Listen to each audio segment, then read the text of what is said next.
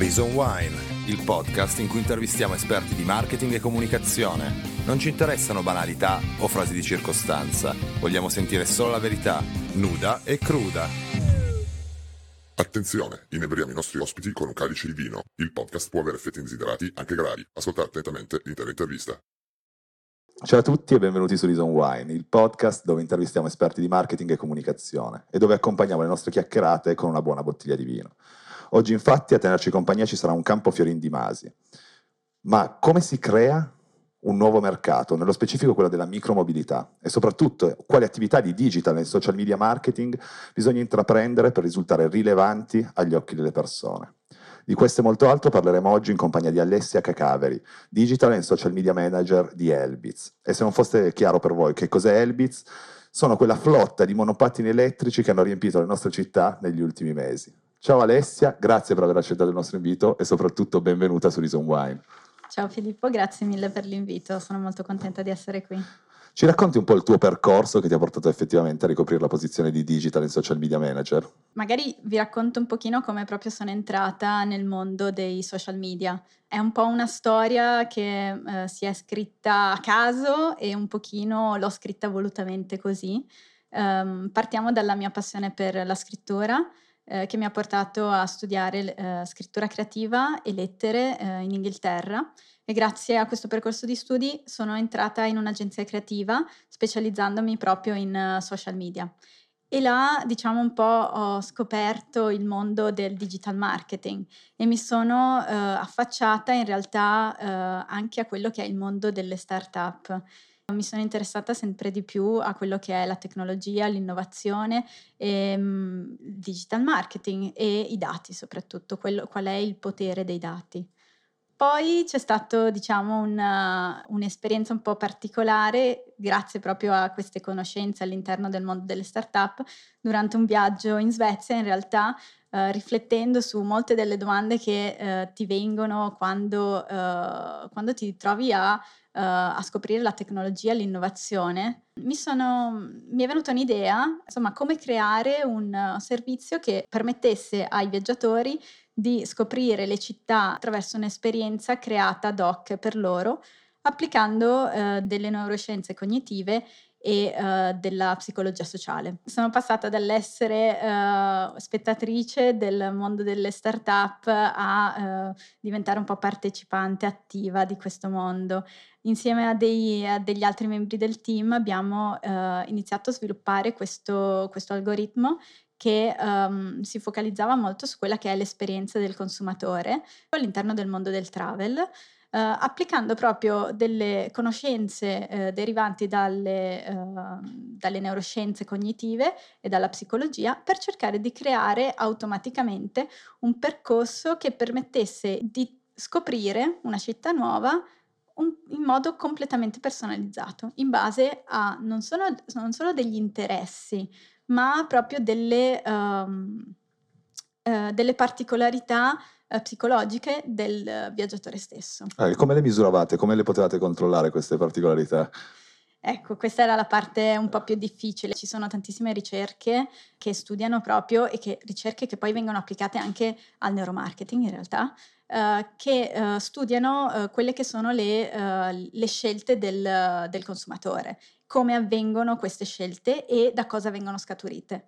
Quello che eh, abbiamo tentato di fare era fare un collegamento tra questi principi che eh, esistono già in base a delle ricerche che comunque pian pianino eh, si sviluppano anche in vari ambiti eh, come quello del travel e fare un link con eh, quelli che sono i punti di interesse e eh, eventi eccetera all'interno di una città. Quindi abbiamo tentato di profilare sia la, eh, la parte del consumatore, quindi l'utente, ma in realtà volevamo fare un, un profiling anche della città stessa certo. e fare un match. E poi cosa è successo? Eh, il team un po' si è perso e, e, quindi dopo in realtà due annetti di lavoro um, abbiamo dovuto abbandonare il progetto. E da lì poi hai ripreso quindi una carriera lavorando non più per te stessa, però per qualcun altro. Esatto, sono tornata in Italia, ho iniziato a lavorare sempre eh, nel campo della comunicazione e de- dei social media, eh, in un ambiente un po' più, diciamo, un po' più strutturato, un po' più eh, classico e qui ho passato un annetto e mezzo prima di ritornare poi di nuovo al primo amore, diciamo, le start-up.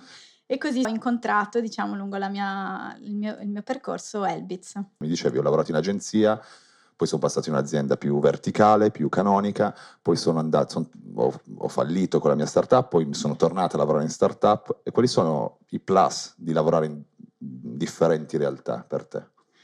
Sono tre realtà molto molto diverse. Um, la, l'agenzia ti permette di uh, imparare velocemente a trattare con clienti di vario tipo, soprattutto se uh, lavori in un'agenzia magari un po' più piccolina, hai a che fare direttamente con clienti magari in vertical completamente diversi.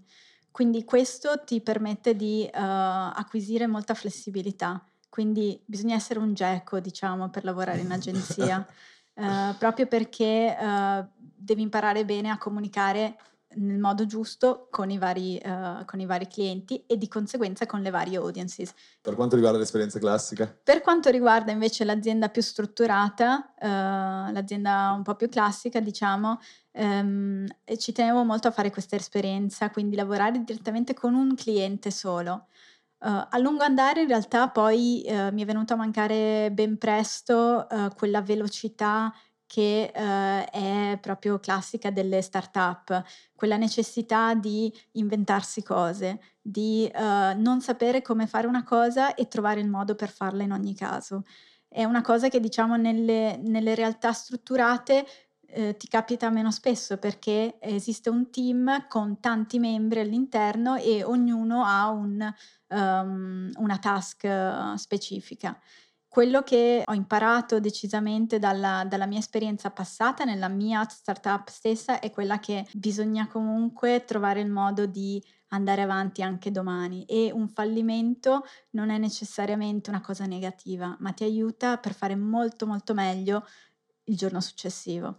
Quindi oggi poi sono tornata in una startup con il bagaglio di esperienza che ho alle spalle e pronta comunque ad una sfida uh, più grande. Magari non, non, è proprio mia, non, non l'ho portata avanti io quest'idea, però in realtà la sento mia. La senti più tua rispetto magari a un'azienda grande e strutturata. Ma visioni di team fra agenzia, azienda e startup mi dicevi in startup è fondamentale, ne abbiamo sì. parlato. Nelle altre due realtà come cambia secondo te la concezione di team?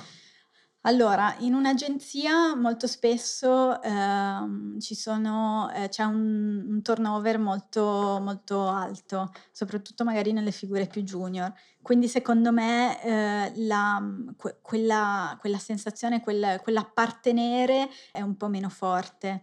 Nell'azienda strutturata eh, ognuno ha appunto un ruolo ben specifico, quindi è una macchina che per funzionare ha bisogno di player che fanno il proprio lavoro fatto bene, però non necessariamente devono essere interscambiabili, diciamo. Nella startup invece il team è tutto, uh, credo che uh, in una startup uh, ci sia sia richiesto un effort decisamente maggiore da un punto di vista proprio psicologico, diciamo, perché eh, tutti i membri del team si sentono davvero appartenere a quella azienda, a quella famiglia, è proprio intesa come famiglia. Quindi a uh, livello di commitment, oltre che di ore di, di lavoro. Commitment, assolutamente a livello di commitment. Ma entrando invece quindi in Elbitz, Elbitz ha una particolarità, ossia ha un CEO e founder italiano, però ha una sede a New York, cioè la sede principale, diciamo l'headquarter, la sede legale è a New York. Come mai questa scelta? Elbitz è, una, è un'azienda a tutti gli effetti americana. Uh, uh, abbiamo un approccio molto internazionale, anche se il nostro founder è comunque italiano e uh, diciamo che in prevalenza il marketing soprattutto è um, basato qua in Italia, qua, qua a Milano. E infatti da qui poi eh, gestiamo tutta la parte di comunicazione a livello globale. Però ehm, la scelta in realtà è stata naturale. Il nostro founder eh, viveva e vive eh, tuttora a New York, quindi semplicemente questa idea è nata là. Certo. abbiamo diciamo due mercati principali, que- quello US ma soprattutto quello italiano. Um, I monopattini esistevano già in, in, America, un po' come tutte le cose noi arriviamo sempre un dopo. po' dopo. Abbiamo portato un, un'innovazione soprattutto per il mercato italiano e, um, e infatti ci siamo espans- espansi molto molto ra- rapidamente qua in Italia e siamo il primissimo player che ha messo per strada il primo monopattino qua, qua a Milano e qua in Italia. Ma come è costituito il marketing? Mi, mi, mi, stavi dicendo che ha una base forte in Italia, ma come, nello specifico come è costituito e come è gestita anche la tua area, quindi quella del digital e del social media? Il marketing sì, prevalentemente um, come base è qua a Milano. Um, abbiamo un, poi dei, market, dei responsabili marketing um, in ogni country, quindi eh, responsabile marketing che si occupa pre- prevalentemente di Italia e Europa e il responsabile marketing che si occupa invece di US. Per quanto riguarda invece eh, la parte di digital marketing, e, e di social media viene, abbiamo adottato un approccio un po' più, uh, po più globale, quindi um, infatti se vai per esempio su, su, Instagram o comunque su tutti i nostri uh, social channels, noi abbiamo soltanto un account che gestisce tutta la parte di comunicazione digitale a livello mondiale. E questo è molto interessante, ma come adattate diciamo, la comunicazione social ai, alle diverse country, perché immagino che comunque a livello di comunicazione siano, le persone siano diverse, con abitudini diverse, anche socialmente diverse, e quindi di conseguenza non è facile fare un'unica comunicazione in scala globale. No, assolutamente questa è una grandissima challenge per noi. Um, cerchiamo di andare a parlare con un audience più locale uh, a livello di digital advertising. Quindi andiamo a creare delle campagne sponsorizzate targetizzando l'audience specifica e quindi parlando direttamente a quell'audience uh, con dei messaggi personalizzati. personalizzati. È ovvio che questa, questa, strategia ha un po' dei pro e dei contro. Um, da un lato ci permette di uniformare la nostra comunicazione, ma magari essere un po' più coerente a livello globale. Dall'altro lato, uh, parlo proprio per quanto riguarda i social media a livello organico, il, um, la comunicazione è limitante perché magari abbiamo un, uh, un, qualcosa di molto interessante, un evento a, non lo so, Ferrara per esempio, e magari attraverso i nostri account globali ci viene difficile dare visibilità totalmente anche a questi piccoli eventi più, più locali, che comunque non, non sono meno importanti. No, mi viene in mente così per dire per esempio il fenomeno che ha avuto Lolla adesso in Italia, che è stato molto cavalcato anche dalle aziende e immagino esatto. che dovendolo gestire a livello globale è più difficile perché Lillo non è conosciuto in esatto, US. Assolutamente, uh, assolutamente. Per esempio questa, uh, questo aspetto è uh, un po' un peccato, diciamo, perché ci perdiamo la possibilità di andare a fare delle comunicazioni molto immediate e molto concrete, comprensibili dalla nostra audience magari italiana. Anche la lingua è un altro, è, è un altro aspetto che è un po' limitante perché noi um, utilizziamo solo l'inglese e quindi magari uh, parlare ad un'audience italiana in inglese... Eh. Ti fa percepire come più freddo magari. Esatto. Ma chi sono? Hai parlato tanto di audience. Chi è il target di comunicazione di Elbitz? In linea di massima possiamo dire che il nostro target è un target piuttosto giovane, va diciamo dai 20 ai 26-28 anni. Um, pian pianino più andiamo avanti e più questo target, questa età si alza anche perché il monopattino pian pianino, e qua uh, mi riferisco soprattutto all'Italia, uh, viene utilizzato anche per, non solo per svago ma magari proprio per, come mezzo per raggiungere il lavoro quotidianamente. Quindi man mano il nostro servizio entra a far parte della quotidianità del, del territorio e più l'audience magari diventa anche un po' più alta. Per il momento è un'audience abbastanza, abbastanza giovane, eh, un'audience che comunque utilizza il, ma- il monopattino per svago, spinto soprattutto anche da una responsabilità um, rispetto all'ambiente, perché la, le nuove generazioni comunque pensando i millennials più giovani e, certo. e la generazione Z uh, iniziano ad essere molto molto attenti a questo aspetto. No, io personalmente ero iscritto a Elbitz, quindi capisco perfettamente. C'è questo aero che mi preoccupa. Eh, eh, perché poi ho acquistato il mio monopattino elettrico ah, okay. dopo aver usato Elbitz e quindi adesso utilizzo il mio di proprietà però sì, è assolutamente molto utile, soprattutto diventa all'inizio è quasi una curiosità, quindi uno svago. Mi Esatto. sposto anziché prendere il car sharing, prendo il monopattino, vediamo se è divertente, poi ti rendi conto che non hai il problema del parcheggio, che puoi andare ovunque e quindi diventa una cosa molto molto comoda. Ma a livello di espansione invece, mi, mi piacerebbe approfondire due tipi di espansione. Da un punto di vista geografico, io ultimamente mi- ho sentito un paio di interviste del CEO di Glovo che racconta che Glovo entra in mercati in cui non hanno altri player forti con, cui- con i quali andare a scontrarsi. Quindi non sono entrati in UK, ma sono entrati in Polonia, per capirci. Qual è la scelta di Elbitz su questo fronte? Eh, sicuramente eh, è un po' simile a questa, nel senso che ehm, noi tendiamo ad andare magari anche in centri un po' più piccoli rispetto alle grandissime città, dove comunque siamo presenti, eh, ma la concorrenza è eh, piuttosto forte. Il nostro- la nostra strategia, eh, più che a livello di ehm, geo, eh, riguarda il modus operandi, di come andiamo a portare i nostri mezzi ehm, nelle nuove città e poi che cosa facciamo in queste nuove città. Ci sono altri player molto magari più famosi di noi a livello di numero di città nel portfolio eh, che semplicemente mettono una bandierina e via. Eh, la nostra strategia fin dall'inizio è stata quella invece di adottare un approccio molto più a livello di community, quindi cercare di andare in una nuova città, sensibilizzare eh, i nuovi utenti, perché comunque soprattutto in, in Italia e in altri pa- paesi eh, è un nuovo mezzo, quindi andare effettivamente a spiegare, andare a lavorare con le, um, le istituzioni locali per cercare di integrare questo mezzo effettivamente all'interno di quella che è l'intermodalità che noi vediamo come diciamo il futuro per le nostre città. Chiarissimo. Invece a livello di servizi, voi avete acquistato Mimoto, che era un'altra startup italiana che offre mo- moto elettriche in sharing.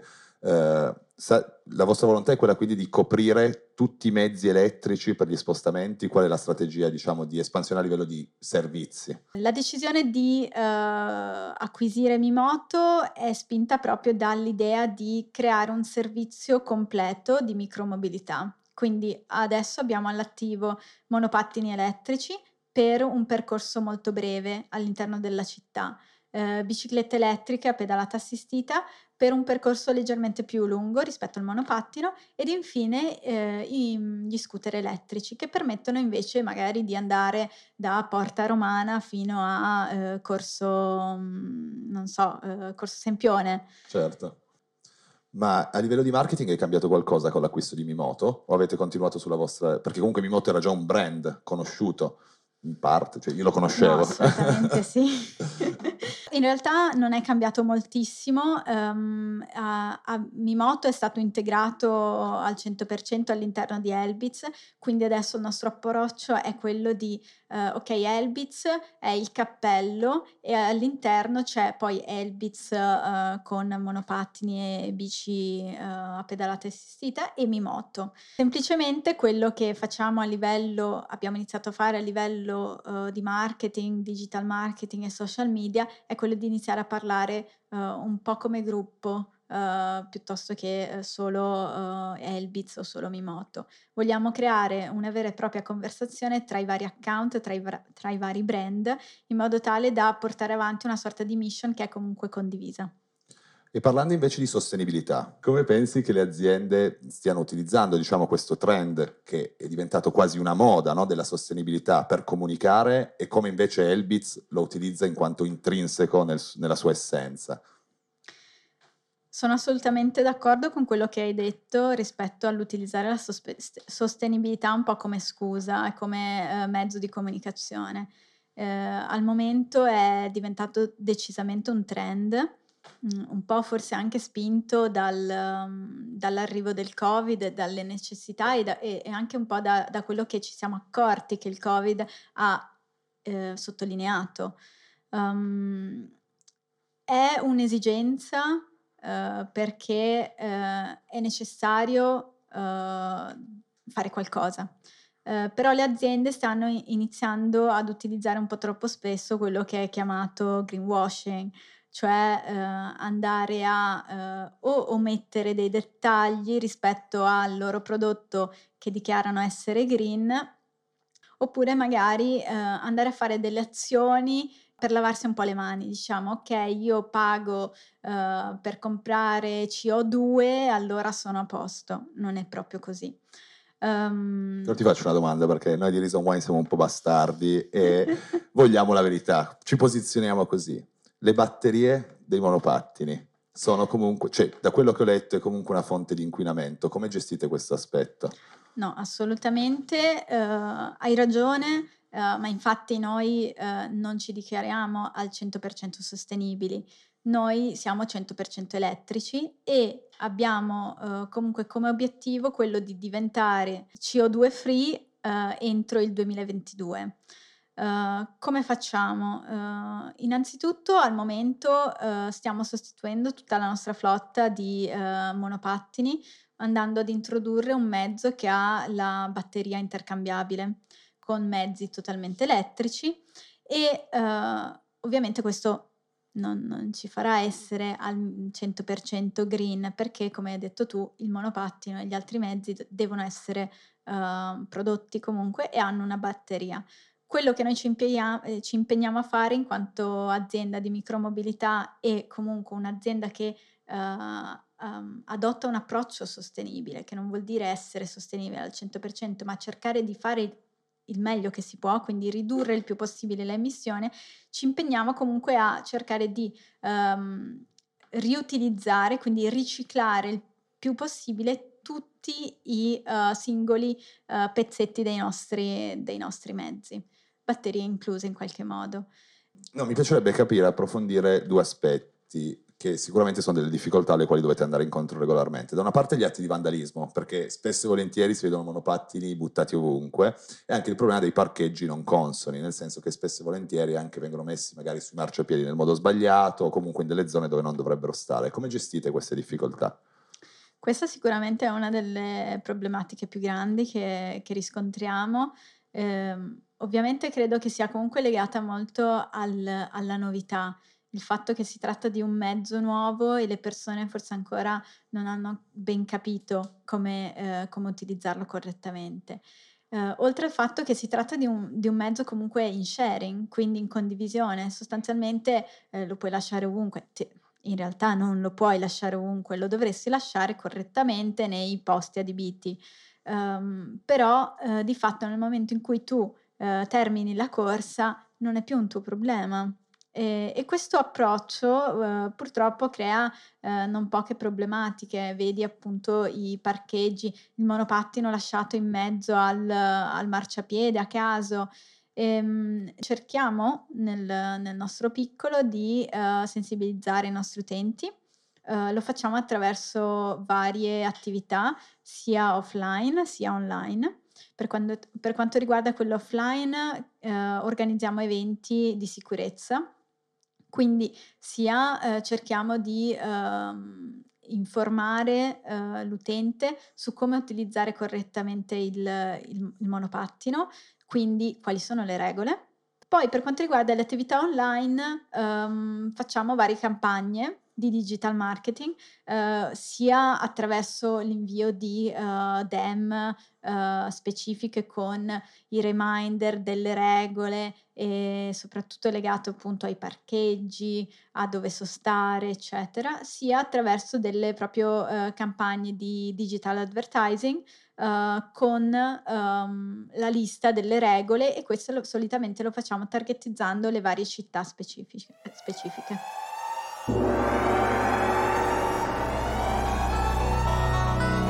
Ladies and gentlemen, it's time for the main event of the evening.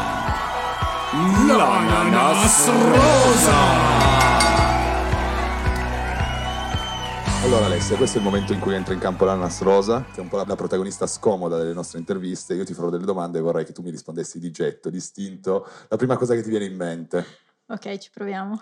Qual è la più grande botta di culo che hai mai avuto nella tua carriera? Beh, incontrare Helbitz. Lanceresti di nuovo un tuo progetto imprenditoriale? Assolutamente sì. Londra o Milano? Milano. Sei mai andata a Brilla o in hangover in ufficio? Forse una volta. Casavo o Nen? Nen. Hai mai preso una decisione professionale drastica? Sì. Ti capita spesso di far buon viso a cattivo gioco per raggiungere i tuoi obiettivi? No. Corporate o agenzia? Corporate. Per un'offerta economica al doppio del tuo stipendio, andresti in un'azienda conosciuta per non essere sostenibile? No. Logica o creatività? Creatività. La risposta che ti sei pentita di aver dato a un colloquio. No, sono molto brava nei colloqui. Hai mai rubato qualcosa da lavoro? Ma forse è una penna. In realtà anche una tazzina del caffè. Io sempre i mouse, ogni ufficio che dove cambio i mouse. Tesla o Porsche? Tesla. L'aspetto più noioso del tuo lavoro. Dover magari controllare le, le campagne, questa cosa qua. Share o Enjoy? Share Di solito ti sposti in monopattino? Assolutamente sì. Qual è il digital ADV che ti infastidisce di più come utente? L'advertising su Spotify. Dovresti fare premium. Eh, lo so, ma mi scoccia. da social media manager, Ceres o Taffo? Ceres. Netflix o Durex? Netflix. Perché è il biz migliore della concorrenza? Perché funziona meglio, abbiamo un customer service eccellente, i nostri monopattini sono fighissimi e, e poi, poi Elbitz è Elbitz. Da Veneta, lo spritz, Aperol o Campari? Ma che Aperol? Hai mai ricevuto avance sul luogo di lavoro? Uh, no, solitamente sono io che faccio le avance. Allora, è finito Alessia il momento dell'ananas rosa, che era Meno il momento male. più scomodo della nostra intervista. Rimetto al centro il vino, che vedo che tra l'altro stai gradendo. Questo qua è un campo Fiorin di Masi, mi sono preparato perché io non sono un massimo esperto di vini, ma tanti membri all'interno di Reason Wine lo sono e quindi mi preparano con il coltello fra i denti solo i vini. Questo qua è un vino veneto, come della tua regione di provenienza, Giusto? correttamente, ed è un vino ricco e rotondo, ma al tempo stesso cordiale. Quindi pensavamo che si adattasse bene alla tua personalità, quindi cazzuta come manager, ma anche cordiale. E soprattutto è un vino che utilizza la stessa uva dell'amarone, ma è affinato in modo diverso. Buonissimo. Sono contento Ottimo, che io ti piace. sono un'apprezzatrice, quindi Perfetto. Stavamo parlando delle campagne digital e social media di Elbitz. Mi piacerebbe capire un attimo che attività state facendo, se ce lo puoi raccontare, se c'è qualche campagna che ricordi con particolare piacere, che senti particolarmente tua, che ti ha reso particolarmente orgogliosa. Ma allora, eh, innanzitutto mi piace sottolineare il fatto che eh, in Elbitz, eh, nel marketing, noi facciamo tutto quanto in house, eh, quindi non, non ci appoggiamo ad agenzie esterne. Eh, abbiamo fatto un po' di attività um, eh, recentemente molto interessante mh, eh, durante il lockdown, il secondo lockdown anche, per esempio eravamo sponsor di X Factor, ma abbiamo avviato anche tutta una campagna social eh, creando anche un contest della durata di tutto, tutto il tempo di X Factor. Quello è stato molto bello perché comunque abbiamo unito eh, offline e online perché eh, i nostri mezzi li abbiamo comunque brandizzati con X Factor e abbiamo inserito, eh, abbiamo creato un contest che si, svolge, si svolgeva su Instagram ma in realtà veniva fatto solo se trovavi eh, il mezzo Elbitz brandizzato X Factor. Allora potevi parteci- partecipare ogni settimana, abbiamo estratto un vincitore di un, un abbonamento unlimited eh, di Elbitz che comunque insomma ti permette di utilizzare quando vuoi, come vuoi, i nostri mezzi in tutto il mondo. Quindi molto comodo. Vorrei tornare sul discorso dell'espansione. Abbiamo parlato prima dell'acquisizione di Mimoto, ma adesso Elbitz sta anche per lanciare la sua Ghost Kitchen. E io mi chiedo, 100% elettrica, quindi ovviamente rimane sempre eh, lo stream del 100% elettrico, ma mi chiedo, è uno spin-off completamente diverso da quello della mobilità. Come mai questa decisione e siete sicuri di avere il know-how per di sviluppare un business completamente diverso? Partiamo dal fatto che in Elbitz non ci si annoia mai, questo è chiaro. E, e soprattutto um, uh, ci, piace, ci piace fare e ci piace anche sperimentare.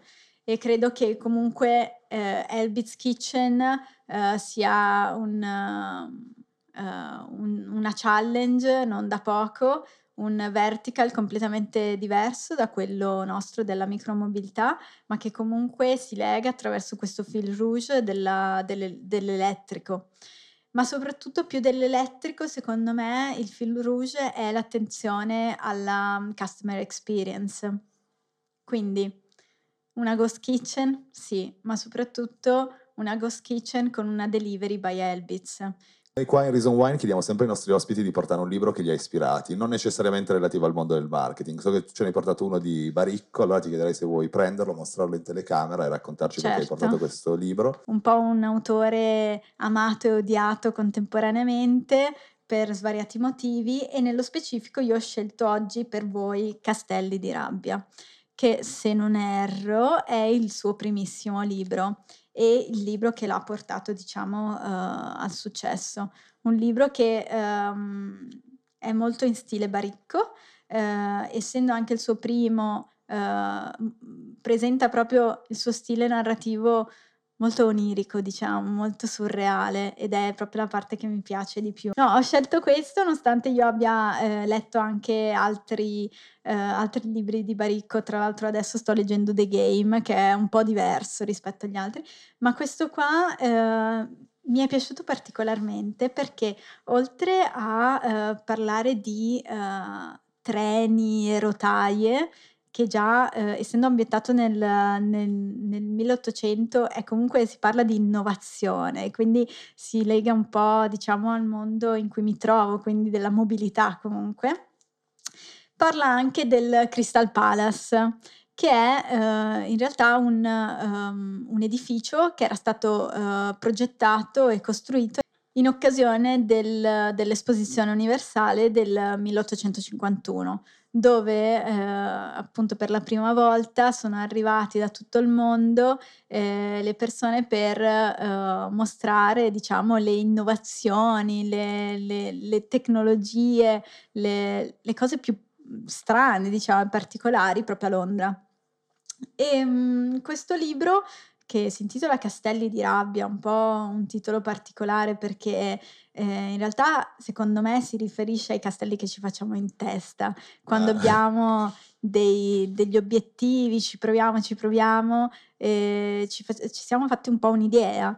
E poi magari si, si disintegrano e uh, come castelli di sabbia e si trasformano un po' in quell'amarezza che ci rimane. Quali sono invece i next step eh, professionali che ti immagini nel tuo futuro, quindi di Alessia? Questa è una domanda un po', un po dura, eh? ehm, allora, per il momento eh, diciamo che eh, i miei obiettivi sono tutti all'interno di Elbitz, ehm, voglio vedere Elbitz crescere, Um, abbiamo tante novità uh, nel, nel, nel, futuro molto breve, eh, oltre a Elbit's Kitchen. Ehm, e quindi diciamo che non annoiandosi mai, eh, il mio obiettivo è quello di portare avanti questi progetti e veder crescere l'azienda eh, e eh, si spera eh, vedere anche me crescere all'interno di questa azienda. Ma quindi ci dobbiamo aspettare nuovi spin-off eh, anche di- diversi, diversificati come quello del Dark Kitchen? Ma io non dico niente. Guarda, è arrivato il momento dell'ultima domanda, Alessia, che è ricorrente per noi e che consiglio daresti a un giovane che vuole muovere i primi passi nel digital e nel social media marketing, un insegnamento che hai portato e che magari a chi ci ascolterà potrebbe essere utile? Io più che un insegnamento eh, strettamente correlato al digital marketing mi sento di dire una cosa uh, più generale, diciamo. Um, fare molte esperienze. Uh, secondo me è fondamentale uh, darsi la possibilità di uh, sperimentare, di provare cose diverse, perché credo che sia molto difficile che fin dai 10 anni, dai 15 anni si possa sapere esattamente che cosa si voglia fare nella vita. Quindi cercare di sperimentare più cose possibile e poi poi scegliere la propria strada. Per quanto riguarda il digital marketing, credo che sia fondamentale partire dal, dall'audience. eh, partire, quindi eh, partire da chi sono le persone con cui vogliamo comunicare e cercare di comprenderle e quindi poi raccontare storie. Quindi conoscere al meglio le persone. Ti ringrazio per questo letto passato insieme, è stato davvero un piacere. Cheers.